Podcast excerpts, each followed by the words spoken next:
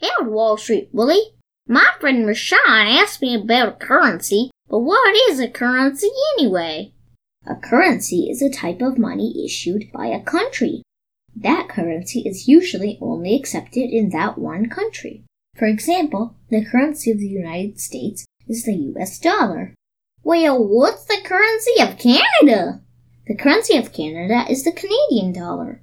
Well, what's the currency of Australia? The Australian dollar. What's the currency of Singapore? The Singapore dollar. Is every country's currency a kind of dollar? No, Super Cooper, of course not. It's different for different countries. For example, the currency of the United Kingdom is the pound, and the Japanese currency is the yen. Does every country have to have a currency? Usually they do, but sometimes a group of countries can have a common currency. For example, most countries in Europe have the euro as their currency.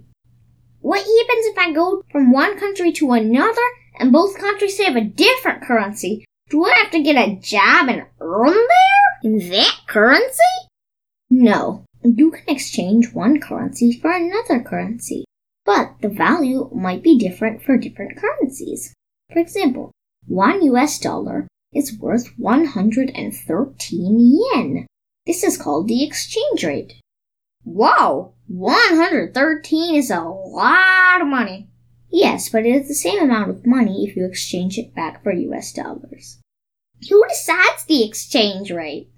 Some countries have a fixed exchange rate where their government will decide the value of the currency and when it will change, but the currencies of most countries are traded just like stocks in a market called the forex market or foreign exchange market. Their exchange rate is decided by various economic factors, like how fast the countries are growing, how stable they are, and the interest rate in each country. Well, does the exchange rate stay the same or does it change over time? For currencies that are traded in the forex market, the exchange rates will change every day, just like stock prices. What happens when people from two different countries are doing business with each other?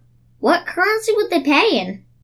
Either they would pay in the currency from one of the two countries, or more likely, they would use US dollars because US dollars are a very widely accepted currency. Well, I keep hearing about Bitcoin. What is that? Well, Bitcoin is a type of cryptocurrency, but that's a topic for another time. Thank you very much for telling me about the currency, Wall Street Wooly.